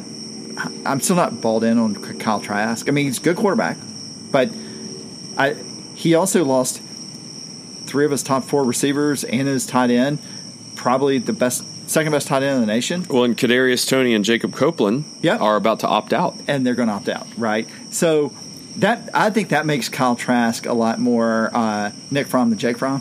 and um, but but putting all that aside, um, I know. I, I realize I'm still in the pandemic because I realized, like, oh man, right, the Jake Fromm thing happened. That was bad. That was- like I hadn't thought about that that for a while. It was like four years ago, right? I mean, he and Hudson like, Mason oh, played together. right, everybody hates him now. Yeah, that's been the weirdest thing about all this is like I had a conversation with somebody today about uh, something that happened at Oconee County Middle School on March the seventh. In my head, it was just like this thing that happened back Like two years it was ago? two year long time ago. Yeah. That was the last thing that happened at the school. It was like Oh, it was a run, fun run. It was the last thing that happened at the school before we shut down. Right. Like literally was the last thing that happened. I remember what it was. The, there was a Twitter thing. Post the last picture. Post Oh, yeah. post the last picture you took pre-pandemic, right? And I went through and looked at my pictures, and I was in Savannah that week, and I was looking at the pictures, and I went back like right before. I was like, "Holy crap, that's the Brave Run!" It was like that weekend, and I remember talking to a buddy of mine who is an ER doc at Phoebe Putney in Americus. He's like, "It's bad down there." I was like, "Seriously?" He's like, "Oh, it's real bad." He said, "I have to go to work Monday." He, he lives in Athens, but he goes down there. He said, I already told my wife, don't expect me back for three weeks. I'm like, are you serious? Like, oh yeah, it's real bad. And of course, it all blew up. You know, Phoebe Putney, Americus was the epicenter of the outbreak in Georgia for five weeks. That was the Albany. Yeah. That's Albany, right? So, um, yeah, it, it's just it is is is weird to think about stuff that happened in you know we call it both, both the before time. Yeah. That was really just four months ago. And before we like mean- get hey before we get all like wistful about it and we're like I can't wait till blah blah blah. Four months from now, December nineteenth, guys. So let's uh This no stuff's happening God. November nineteenth. Yeah. Holy cow! No, it's December. Is it? Let's see. So I- August, September, October, November. So I wrote down some questions. Just Four. Four yeah, months I guess. I guess. Yeah, yeah. I wrote down some questions for y'all, just that popped into my head. Which so Okay. this should I, be. I have interesting. one last thing I think we go should ahead. talk about. Go Oh, ahead. I hope it's about uh, Pinky Fingers Consortium because I hadn't worked that in yet. No, not yet. But I think we need to talk about the Pac-12 letter. Okay. Um, I think, and, and I think it's a it's a it's just a huge college football story that's got to be discussed. Yep. and which is basically the a bunch of Pac-12 football players. It's not entirely certain. I know their names were on it, but it's also not like half of them. Like you know, there's a lot of players. there's that are- one. There's one guy that's a cross country runner. yeah, well, yeah, but I mean, I, I agree. But there's also some big names on that list. Yeah, Oh, yeah. Jevon Like- Jevon Holland from Oregon. Yeah, like there's there's big names on that. And what was interesting about the letter, and as someone that is currently involved in a uh, public relations campaign involving the Athens Clarke uh, County Schools, uh, there are a couple of things I understand that in the negotiation you shoot for the moon, but I think may have perhaps undercut their cause a little bit. Yeah. We're talking about the fifty percent, The fifty percent thing is and whatever. Okay, let's be clear. Here's what we're talking about, uh, which is the first. Like mo- I would say, I, yeah, I wrote down what they requested. Okay, please, uh, uh, and and and for the record, most of this to me is very reasonable. Absolutely. and also some of it is already being done. Yeah, so they So- they were saying that uh, to ensure safe play during COVID nineteen, I think that's a fair request that can be met. Uh, to fight racial injustice, Mm-hmm. I think that's something that's going to be continued to be pushed forward, uh, and that's a that's a very valid point. Um, to secure economic rights and fair competition compensation, Yeah. to protect all sports, meaning like bring back the rowing for Stanford Yeah, that and then obtain long-term health insurance and then the 50% the fifty. There, there were two things that were particularly dumb in there. The fifty percent thing, I'll at least give them the benefit of the doubt on that. that. It's aspirational. No, no, no. You don't get candy if you don't ask yeah, for it. yeah, like like I get that. They seem to not understand what endowments are. Yeah. That was like a major, major issue with what they were talking about, and that was the thing that really worried me. Is that because I actually feel like what they're doing is exactly what college athletes I think should have been doing a while ago. They actually had more power last year. Yeah, oh, that that's been Andy Staples made that point in the Athletic today. But the idea that like the time to do this is actually not when a when a school can be like, well, you know what, Right. we're not playing football this year. Right. We're not So, playing, yeah. uh, right, the time to do that was then, and maybe that happens next year. We'll see. There's a lot of things going on in the world, but the there was there were parts of it while I am um, uh, philosophically very much aligned with what they're trying to do. Uh, that were intellectually incoherent, and uh, one of those things was very much the idea of uh, we want to split all the revenue, but we also want distributed all- evenly among Yeah. all athletes. And you know, the, the, first, it was a 50-50 split, Right. And then there was a distributing among all these other sports through endowments and magic, through science and magic. Like it just, it was And listen, like that's what's frustrating about that letter to me is I think that's really powerful. It's powerful to see a lot of students all come together, a lot of col- college athletes who have more power than they realize and actually trying to do it. It also makes me feel like there were not enough. I'm sure there were some grown-ups in the room. There are perhaps not enough grown-ups in the room because it, it's very easy for an AD or a sc- school president to look at that endowment thing and be like, like, oh, these guys are not even serious. Right. Like these guys are not serious, and it makes it easy to dismiss a lot of important stuff that they have to say and things that should be addressed. And I think that was. Uh, I, I, it feels like uh, I think of it almost as Sputnik. Like it's like the first. Like it's like the first little thing that you toss out. You toss out a rock out there and see how far you can get it and then you'll get a little better and then you'll like put a monkey on there and then you'll put like a, maybe a dog and then you'll feel comfortable putting a person out there. This is sputnik. This is the first like okay let's try this thing. There's a lot of it that doesn't make sense but if you think that you can dismiss what's happening because there are issues with their specific proposals, I think you're you're you got a lot you got a, you got a long way. Uh, you got, you got, uh, what's the you got, you got another thing coming. Well, a say. couple Well, of quotes. Nick Rolovich at Washington State's found that out right now. Oh yeah, he and that, for the record, like again, we've talked about this before. This Sorry, is, Scott. I was No, just no, like, no. this is fine. why this is why Gundy and um, and Dabo keep screwing this up in a way that Oklahoma's coach Riley, Lincoln Riley, and Kirby and Saban have been so much smarter about this stuff. And listen, it's possible that a lot of that's theater, like they're recruiters, they're salesmen by nature. But like to me, the problem with the Washington State coach and the problem with Dabo is not so much that they're on the wrong side of this stuff, though I think they are. It's more that like you are not reading the room, mm-hmm. man. You are not smartly reading the room. Which is weird considering they're such good living room recruiters, right? Yeah. That it's just like, But Dabo's thing is, you know, he t- sells his experience, right? Like, like you come from nothing. Do what I did. I was a walk on that worked myself up to this point. He like the thing about the thing about Dabo is he actually believes this shit, and that is that's what's going to get him in the long run. probably That's what's right. going to get him. in So, the- what do you think? Um, Valentino Daltoso, if I'm pronouncing that, he's a redshirt senior from Cal. He's an offensive lineman. Honorable mention Pac 12. So, he says he was quoted in this article saying, They rely so heavily on us to bring in this money, and we don't see a penny of it. End of the day, this is about money, and we've got to get paid. So that was his quote. Now, I think that one good thing that might come out of this is it might speed up the name, image, and likeness. But uh, then you've got the quote, the tweet that uh, Jevon Holland, the cornerback from Oregon, said. He says, We're not your entertainment. We're human beings. We don't know the long term risks. We have no idea how it's going to affect our body, regardless if we show symptoms or not. I refuse to put my health at risk for someone else's benefit you know, my, my initial thought to that is like, you know, wow, he put a lot of thought into that tweet. But uh, if you're thinking about concussions and the fact that people do pay, and it is entertainment, um, and you know, he can say this because he's going to be a first round draft pick, so he could just opt out and then go on to the NFL. I mean, we, we, I mean, to me, like one of the many things about the pandemic that has happened is, is exposed fault lines uh, in Oh, American yeah. culture, and I feel like this is a big one, and that's why, again, for the record, I think I've said this before in this podcast. I it seems insane to me that uh, uh, I heard when we came in here, uh, you were playing with your sons, Yeah. and they were actually discussing this exact idea of, and you asked a key question to them that. Uh, um, them not being experienced hot take havers, Right. Uh, did not Practicing. have one ready. Uh, but you asked them what's changed. What's changed? Why, throughout the history of college football, has a scholarship been enough, and why is that not enough now? And to me, the answer remains what it has always been for the last 10 years. There is a F ton amount of money in this game that were not there 15 years ago. And so, to me, the problem with the Pac 12 thing is they did not. They didn't understand the macroeconomics of all of these things, which you can't say we deserve to get paid and also all the other sports should exist.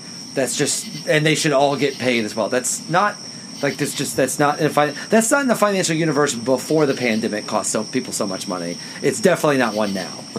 But if you can focus and say, you know what, yeah, we bring a ton of school money to this university, and we're not necessarily. To me, the larger thing is, I was actually more interested by that Washington Post story about the SEC players mm-hmm. talking to Sankey, mm-hmm. and Sankey, frankly, not having the best answers to some of their questions. That to me is more interesting long term than the Pac 12 players who I think are 65% of the way there, but maybe hurting their cause with the other 35%. Yeah. Okay, questions. Yes. Um, questions that I wrote down. Oh, l- let me let me first.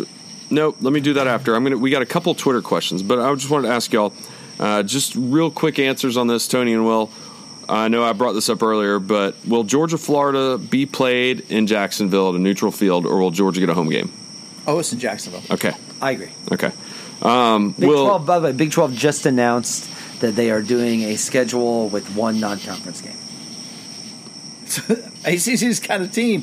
It's got to be in the same state, though. Yeah. Oh, oh, well, West Virginia. No, that, that won't work either.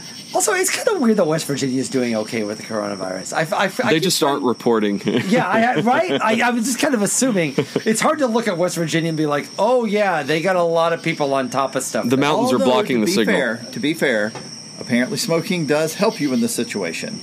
So if you've ever been to West Virginia, Yeah, yeah. Uh, don't at me. Maybe, maybe the fumes of burning a couch. Yeah, burning a uh, couch, are yeah. perhaps. Uh, okay. If you got comments at Celebrity Hot Tub, so will uh, will ULM and East Tennessee State will they get paid? eventually You think so? Because Georgia's not playing them and they don't we'll have their reschedule those games. Yeah, I, I I would guess what will happen is they will reschedule the games and they will get an amount that is not a full amount what they were going to get, but enough to get them through a rainy, uh, snowy winter. Yeah, I and this was Pollyanna. I think I said this last podcast. Pollyanna should be to think this.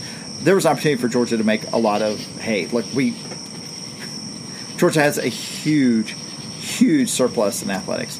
Georgia was the third, fourth most profitable, pro- profitable athletic department in athletics last year.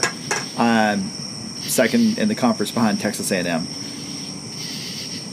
We got six hundred thousand dollars to give to ULM. I would have liked them to have been magnanimous. East, about yeah, we got six hundred thousand dollars to give to East Tennessee, and we got whatever it was, one point two to give to ULM. Right? I get why you don't do it because that that money is your money, but um, I just I just thought that was something we could do. Uh, yeah, Now, I, having- I thought it was interesting on the McGarity press conference. He actually put that on Josh Brooks. He actually yeah, specifically yeah, put on it yeah on Josh Well, Brooks. it's Josh's thing, dude. It's Yeah. Josh's thing. Well, he's a Monroe guy too. He's a Louisiana guy. Yeah. So like that. That yeah. But Yeah. I thought it was interesting that like. Oh yeah, Josh is on that. He's got to figure that out. And uh, for the record, I, as I said before, I'm Josh's friend. But like, that was a weird. That was a weird thing to put on a public podcast because I think that's a huge, huge question for all of these schools. Is so what? To me, the the good thing to do is what you're talking about. Yeah, you just pay it And or whatever the opt out is. I mean, Yeah. all these contracts have opt outs. or you say, you know what, we're going to give you a quarter of it to get you through this, Right. But we're going to reschedule the game down the line. You're going Yeah. to get your full price. Yeah. that seems to be the right thing to do. We'll see what they actually Yeah. do. So will Georgia have to play back to back in Atlanta versus Georgia Tech because this year are they gonna are we losing a home game because we I just think we'll the, pick up. I think we'll pick up Pick up- next. Well, back to back. Yeah, yeah, I think so. I, look, And that's I- fine? I it's fine with me. I Wait, so you think they'll play at Georgia Tech next in year 2021? Yeah, yeah, I agree. Yeah, look, I m- my my problem with the current scheduling is not that we had to play Auburn back to back. Is that we now the home the home schedule sucks every other year. Yep. because we don't have. It just doesn't that, work out. That, but that out. takes me into my next question, which I heard Jeff Dantzler talking on the radio saying now is the time to fix the scheduling, especially with the Tennessee and Vanderbilt being the same year. Yeah. Because of this upheaval. it's a it's a great point, and Jeff makes a good point. There is that if we're just going to take the schedule and shake it all up, Right.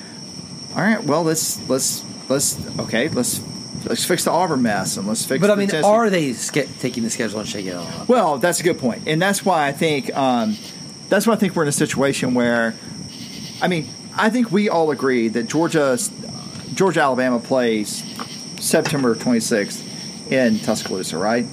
So when you look at the rest of the schedule, It's gonna be. I just want that game to happen I so do too. badly. yeah, we're supposed to have we'll have we'll have an open date on the 26th, so we'll play a SEC team. We'll have Vandy here, Auburn here, then we go to Missouri. October, uh, October 24th is currently an open date. Uh, Florida at South Carolina, Tennessee, Kentucky, then Georgia Tech. So presumably, they would add in, you know, a team who trying to think it would not be Mississippi State because they played the Egg Bowl that last week. It wouldn't be Arkansas because they play A and M. Yeah, who would Georgia's last opponent be? Um, so just look at the calendar, um, and, and we'll play a game on the eighth, the seventh, eighth, whatever it is, right? Um, I don't, I don't see a way we don't. But um, was your dad calling? No, I got mosquito bites, So- so I had to text Jennifer to Oh, give I'm me not. something. I'm not sweet enough to be bitten by. I have to say, my wife, my wife, and my kids never get bitten by mosquito bites, and I just get destroyed. really, I, it depends. They don't bother me much, but I'm just not sweet enough. Sorry, go ahead. So, but that also lends itself to thinking they're going to jump up the schedule, right? Because as it is, South Carolina, Florida, Georgia, Kentucky have ACC crossover rival games on that last weekend. Pretty much everyone else plays, and in like the Iron Bowl's always that weekend of Thanksgiving. It's, Yeah. And that's uh, that's always like Arkansas, Missouri. Arkansas, Yeah, I I, think thought it was it's Ar- Arkansas and A and M, or maybe it's Arkansas. Yeah, I think it's Arkansas, whoever it is. Missouri, yeah. whoever it is, right? Those games are those games are locked in.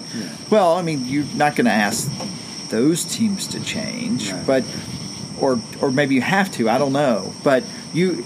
I think there will be some shake up the schedule. When you look at Georgia's schedule as it was before a week ago, um, I think the only two games that you can say with any 100% certainty will remain the same will be Alabama on the 26th of September and Georgia, Florida, Florida, that weekend. Uh, uh, uh, what is it, November 1st or 2nd or whatever that, that is? October 31st. Yeah. That's it. I think that for the for what it's worth, when the schedule is eventually released, which I think we would all assume would be in the next week or so. I assume it's going to be released tonight. yeah, While um, Scott's right. editing.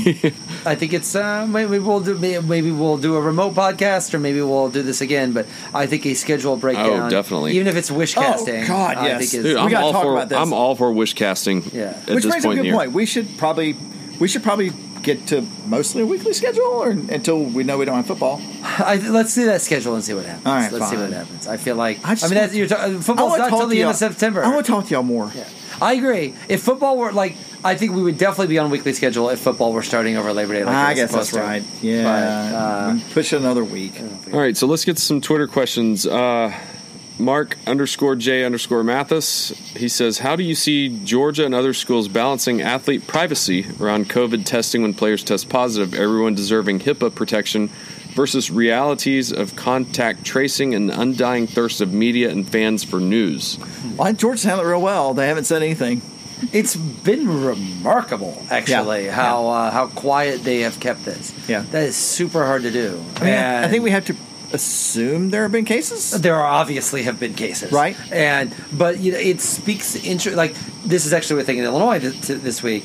Northwestern had one positive COVID test and on their team Go Cats. and shut down workouts. Hmm. D- Illinois that just released that they had like 16 and they never shut down workouts. Right. And listen, uh, all that terrible person that's always uh, showing up on Twitter, uh, they let him get it now so they can get to the, uh, get it out of the Oh, we're talking about Clay Travis. You're talking yeah, about I mean, yeah. for what it's worth, that is actually not entirely different than a lot of the ways coaches and athletic directors have actually handled this situation. I, I we can all argue uh, or debate. I don't know how much debate there can be about it uh, about whether that's the right thing to do, uh, but I don't think there's any question that. Uh, uh, it is the one of the weird incentives of college football coaches is you want them to get it now. Yeah. You want them to get you want to, actually you want them to get it a month ago So what you're saying is, uh, go ahead and book L- uh, Illinois for the Big, Big for the Ten drive for championship. four. yeah. For the drive for but of course that's the difference between Northwestern shut it down, Illinois did not shut it down. State school versus private. State school is private school. That's exactly right. This is from uh, at what's his handle at run underscore Lindsay underscore run. Uh, I'm having a hard time getting excited about the proposed season for fear of it being canceled before it starts or ends. How confident are you that we can make it through a season and that the season will end in a playoff as normal? I understand what he's asking. And this is actually what I'm talking about, right? Is this is why I'm not that invested in the Cardinals baseball season. And that I want them to play, and if they play, I will enjoy it and hope they win, and I hope they win the World Series. And if they win the World Series, I will celebrate like I always did. However, the way the world is at this particular point, I feel like every game is a gift and should be treated that way. And this this is a this, I keep, I use the term dog's breakfast, but I think that's exactly what all of this is going to end up being. So uh, we're just going to have to accept that. Um, the goal is, you know, it's funny. Uh, one of the great jokes about uh, this week Illinois basketball, Ayo Dosunmu and Kofi Cockburn, two NBA prospects, both decided to come back to Illinois. Uh, instantly, college basketball prognosticators put them in the top five. They should Uh, be. Jeff Goodman had the number six in the country. Uh, Matt Norlander had the number five in the country. Instantly, the best Illinois team in the last 15 years in a season that may not happen, uh, which would be the most Illinois thing ever. and so that's a debate I got to have with myself when I talk about this. Is that like, well, I want to get excited, but like, how much do I hurt myself if I get excited for this and it doesn't happen? This is the question that we all got to figure out. This is what I've discovered because baseball went first. Is to be like, you know what, I'm, I'm just going to treat this as nothing but upside. If my team plays, and I'm going to enjoy the games in the micro and enjoy the individual games. If it turns out they go and win the World Series, yay. And if they don't win the World Series and things don't go the way I want, what a weird, crazy season this and how how mad can I be about this season being so crazy anyway? I mean, I think that's the way to think about it is get excited but know it could go away. If you can do think of it as all upside. If you think it's all upside, I think that's the healthy way to handle it.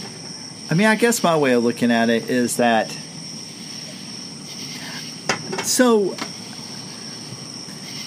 first off, to answer Mark's baseline question, what's normal? I mean, it is will we get to the end of will we get to the middle of January, the end of January, and have had a college football season where we also have a college football playoff and a national championship game?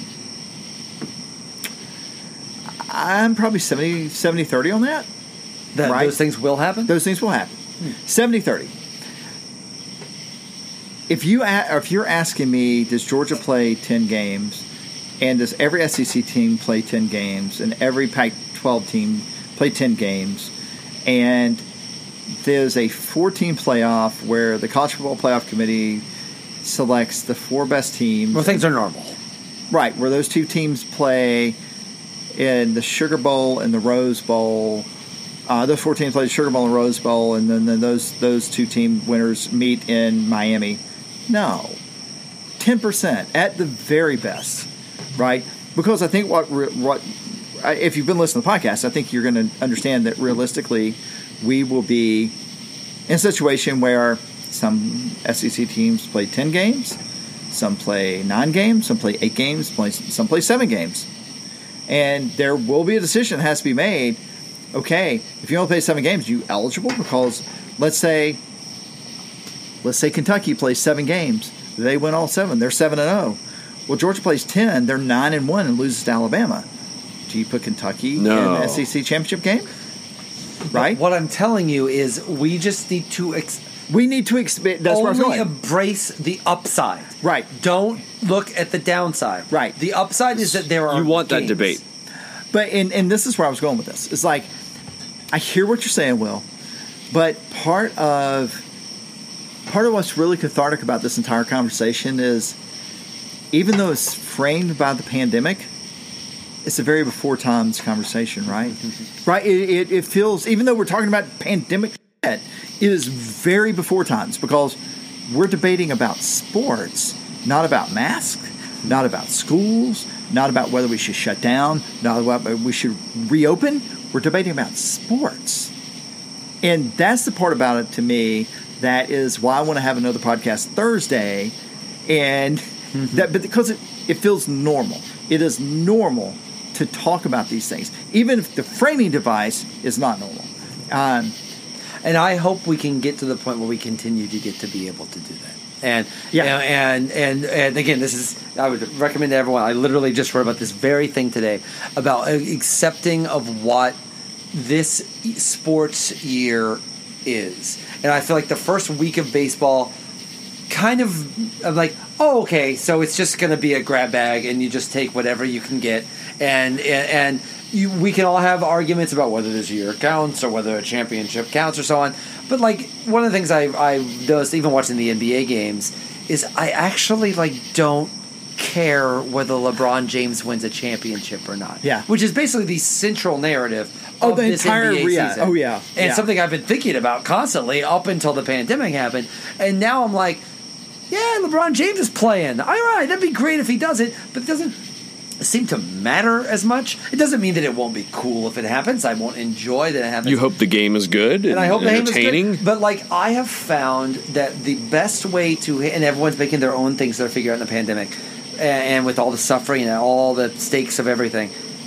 To me, I'm treating sports in a way I've frankly never treated sports before, which is it's all upside. Yeah, it's not- it's not all outcome-oriented anymore. Because if Georgia doesn't win the national championship this year, you're going to get if they win it this year, all you're going to hear from people forever is, "Well, yeah, you won it in the dog's breakfast year." And I'm going to be like, suck it, Florida. yeah, but but like, and to me, I won't care. I won't Yeah. care about those people. But like, if Georgia doesn't win it, I'll be able to say, yeah, but that was kind of a weird year that didn't have it." And so, to me, that's the that is the way to treat sports this year. Is it's all the fact that it is happening is all upside. So a great way to look at this is like so I I do CrossFit. We've we've talked about this before. So it is no surprise to anyone that I am usually the last person done, had the lowest score, whatever it is. About every three weeks, for whatever reason, it's the right combination of movements where I just kill it. It's like is like the perfect combination of air squats, um, you know, like dumbbell squats, push ups, or whatever it is that just like I kill it. And um, that that the that that every three weeks is what keeps me going back because the between 10 and 15 days that I work out otherwise, it just sucks. Their results. They help me, right? And if this is a year where their results and they help me, fine. But if Georgia wins the national championship, I killed it that Yeah, day. go- yeah. Right? Go crazy. Um, and if not, it's not- okay because it's, it's okay weird. It's, yeah, it's because like- we got to work out. And and you know we have talked, and I feel like this is kind of an important point because we have talked so much on this podcast about the certain psychology of Georgia fans. Of the idea Yeah. of if he doesn't win a, if Kirby don't win the championship, he's gonna be under it and he's gonna be trouble. And like maybe this will be good for us to have a year where there's just nothing but upside. Because if Georgia doesn't win the national champion this championship this year, I don't know how any reasonable or even frankly unreasonable person could look at Kirby Smart and say, "Why didn't you win us a championship this year?" The fact that it's like yelling at a dog for walking poorly on its back legs. What's impressive is that it happened at all.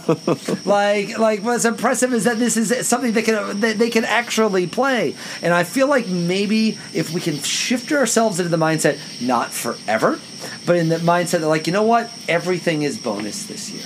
Yeah. Everything is positive, and and I, it's really helped me wrap my mind around the what's happening in sports right now, and frankly, wrap my mind around the fact that like the one thing I always counted on from sports is that they would happen.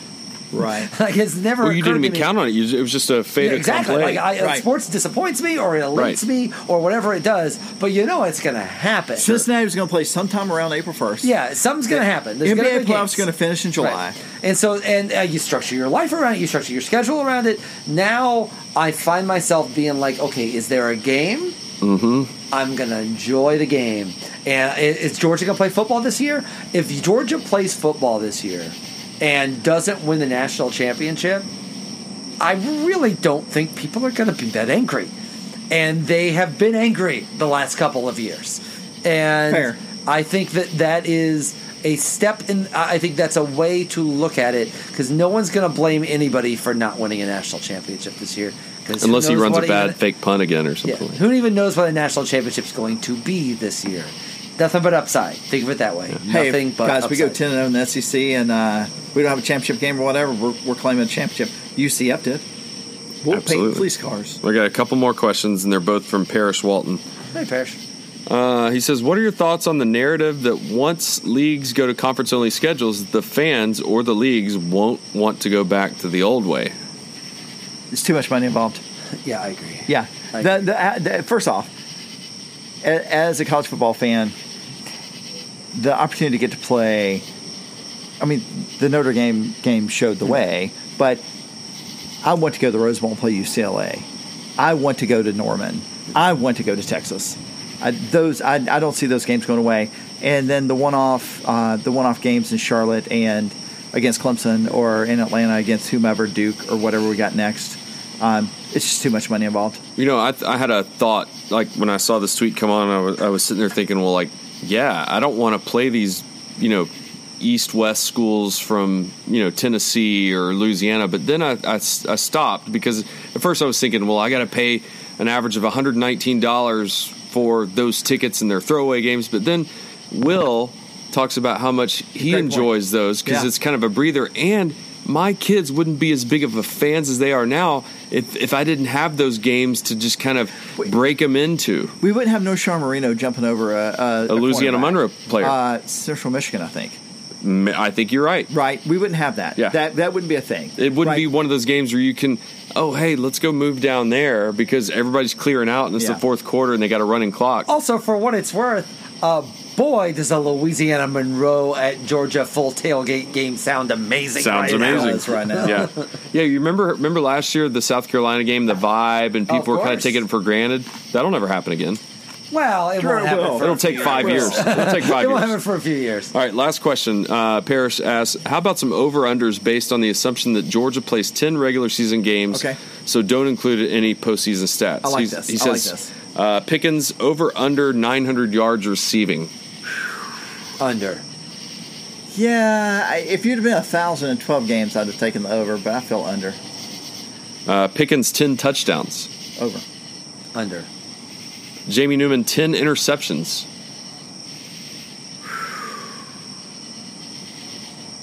I'm going to say under. Under. Yeah. Go over, Will. I'm Do going to it. go under Do it. just because there's a non-zero chance he's not the quarterback all year. So Yeah. uh, Zamir White 1,000 yards. Ooh, that's a. Ooh, Under. Let's see. Let's Under. think. Hold on. Let's think about who. I, I, part of it is depending on who we end up with from the West, but probably under. Yeah. Uh, Zamir White 10 touchdowns. Over. under. Uh, George as a team 30 sacks. Under. I'm very under. on that. Yeah. Jordan under. Davis, he's on a watch list already. Get that big push up the middle. Come on, Tony. I st- I'm still going with under. Okay. Look, I, if we. I, I mean, we have enough data on Georgia's defenses to know that um, they get lots of pressure, but not many sacks. True. I'm also accounting for the idea that one or two of these games may not happen. also, keep that in mind. Uh, and then uh, the last one, over under nine wins. On a 10 game season, over under nine wins. Push. Yeah, the question is eight and a half. Yeah, if it's eight if and a eight and a half, I'll take half is over. this number, Take the over. It's hard. It's a push. Um, eight and a half makes you make a choice. sure. Nine, you can say. Come on, push. Paris. That was a bad one. If you, uh, let's go with eight and a half. Okay. I, yeah, I, I still think it depends on the other other teams. Um, Let's assume that everybody plays their 10 games That every, you know, we're, we're wish casting. I'm going to say over eight and a half. I take over eight and a half, Assuming they play all the games. Um, assuming. I will also say over. And then the last bit that I wrote down if Georgia plays Arkansas and if Georgia plays Mississippi State, can either of you tell me the last time Georgia played Arkansas and Mississippi State? The last time Miss, I got Mississippi State you did the Mississippi State. because that that was here. That was the the last time I played Mississippi State was the what we thought was going to be a crappy game in the schedule, and it turned out to be awesome. 15, so I would say it was That was uh, 17. 17? That was the, the, the, the flea flicker. that was the awesome. Yeah, that was awesome actually. Last time we played Arkansas would have been 09 there. It was 14 here. Was it no, 14? 14 there. 14 in Little Rock. So they have not been. Oh, that was the last game at at uh, War Memorial in Little Rock. That's And right. so then my follow up question. they have not been here since I moved here. my follow up question: When if Arkansas would be slated to come here, Okay. and we would be slated to go to Starkville. When was the last time Arkansas played in Sanford Stadium, and when was the last time Georgia played in Stark Vegas? Uh, hold on. Okay. The last time Arkansas played here would have been 2001. I'm going to say more recent than that. I'm going to say 2010. Will's correct. Was it 10? Yeah, Georgia beat Arkansas 31 to 24 on September 18th, 2010. And last time we went to Stark Vegas would have been about 8 or 9. But I don't It was the week after Arkansas came here, Oh, wow. 10. and and Georgia lost 24 to 12. Yeah. Remember that was the weird Aaron Murray, Washaun Ealey got knocked out like right at the goal line and fumbled, and we didn't Yeah. score, and it was a nightmare. Yeah, Yeah, and that that was that 10 year we went six and seven, lost to Central Florida, and uh, Oh. And what team- bowl? that- God. That Liberty team- Bowl. Liberty Bowl. No. yeah. Liberty Bowl? And that was also the year that AJ Green had the greatest catch ever in Boulder, Colorado. I was at that game. and we lost that game. Yeah, I lost that game. And then Colorado won like three games that year. It, that was a such a dumb year. Yeah. But even even now, I take a dumb year. Yeah. All right, awesome. Would you? Uh, here's a question: If Georgia goes five and five, would you rather the season have not happened? Ooh, Mm. I guess it depends on who the five are. I don't think they're capable of going five and five with the firepower they have. But okay, that's six me being and a four. fan. Six and four. I- Things all just go wrong. A couple South Carolinas Yeah, happen. They I lose to ya. Alabama. They lose to Florida. No, it'll be worth it. I I don't know, man. I mean, at this point, yeah, it would be worth it from a. Or would you rather than start two and one and then the season gets shut down? Well, uh, three and zero. give me four and zero and beat Alabama and Florida. Yeah. See, Um, I don't. I don't want that. I No, don't no. want them to start four and zero and beat Alabama and Yeah. Florida. No. because then it's just going to be. That's what Oh you don't three. want to happen. Oh and three in the season shut down. Yeah, sign me up. yeah, yeah, that's what you don't. I don't know. That's a that's a that's a incredible. That's one of those questions like, tick the size of the dog of the dog. Like my kid, my kids are asking that question now. Would you rather tick the size of a Oh, yeah. dog or a spider that can fly?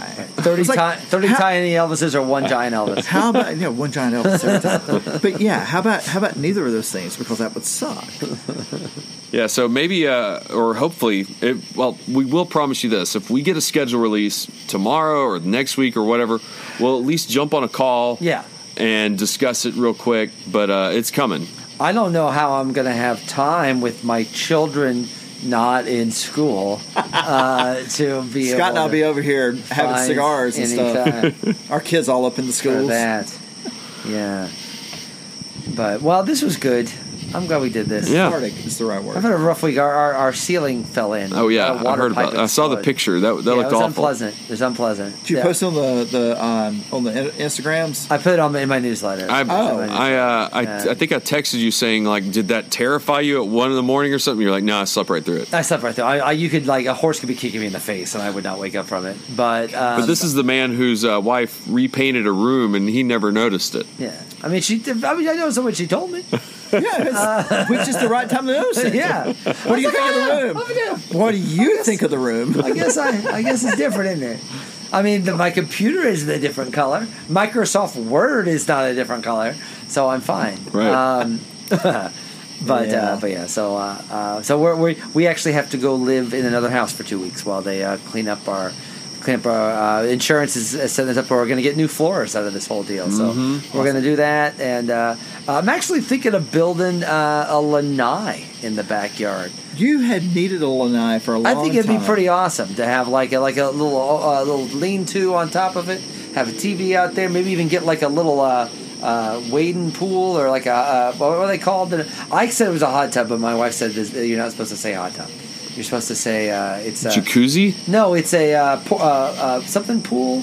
A wait, not a wading pool. I've forgotten the term she used, but uh, uh, Mosquito nest type no, like thing? a pool, like a little in-ground pool. It's like a hot tub, but uh, it's but you're not supposed to call it a hot tub because it. it, it she's got a term for it. So I, I'm sure everyone's screaming into the podcast. Yeah, all the all the interior decorators. all listening three of our- them. Do you know she originally called it a gazebo while we were building out there, and everyone like, oh, like the octagon with the plants going down. And- Right. No, but apparently the decorators use gazebo for anything that's just like a structure, outside structure. outside structure. Yeah. But I bet Brian could build that in a jiffy. Oh, for crying out loud! Brian Leitch, bless his heart, he turned 71 years old. This Awesome. Week. This week he will turn 71 years old, and he is out uh, in uh, frat houses cleaning out insulation and painting the place, like in like a hundred degree heat. And he loves it, doesn't He he? just, I mean, like I don't love it, uh, but he loves it, and uh, but uh, there- you know that uh, again, I think a lot of people have found this with their parents. Um, uh, my parents worked their cans off for 50 years